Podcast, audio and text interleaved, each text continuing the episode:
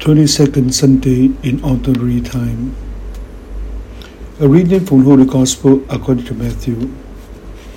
Jesus began to show his disciples that they must go to Jerusalem and suffer greatly from the elders, the chief priests, and the scribes, and be killed, and on the third day he will be raised. Then Peter took Jesus aside and began to rebuke him. God forbid, Lord, no such thing shall ever happen to you. He turned and said to Peter, Get behind me, Satan. You are an obstacle to me. You are thinking not as God does, but as human beings do. Then Jesus said to his disciples, Whoever wishes to come after me must deny himself, take up his cross, and follow me. Whoever wishes to save his life will lose it, but whoever loses his life for my sake will find it. What profit would there be for one to gain the whole world and forfeit his life? Or what can one give in exchange for his life? For the Son of Man will come with his angels in his Father's glory, and they will repay all according to his conduct.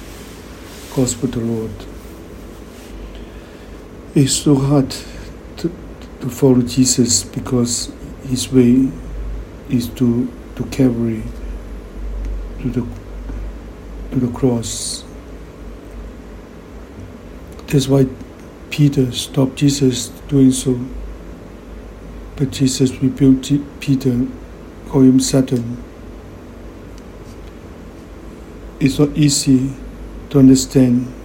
To follow Jesus means to carry our cross on a daily basis. It's not easy, but it's the only way to be one with the Lord.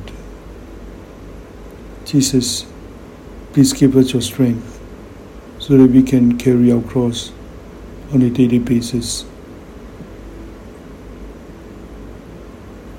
We find it very difficult to look forward.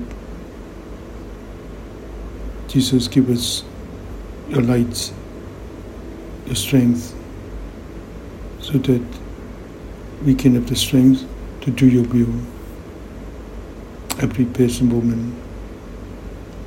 Jesus, give us your strength. We want to follow you.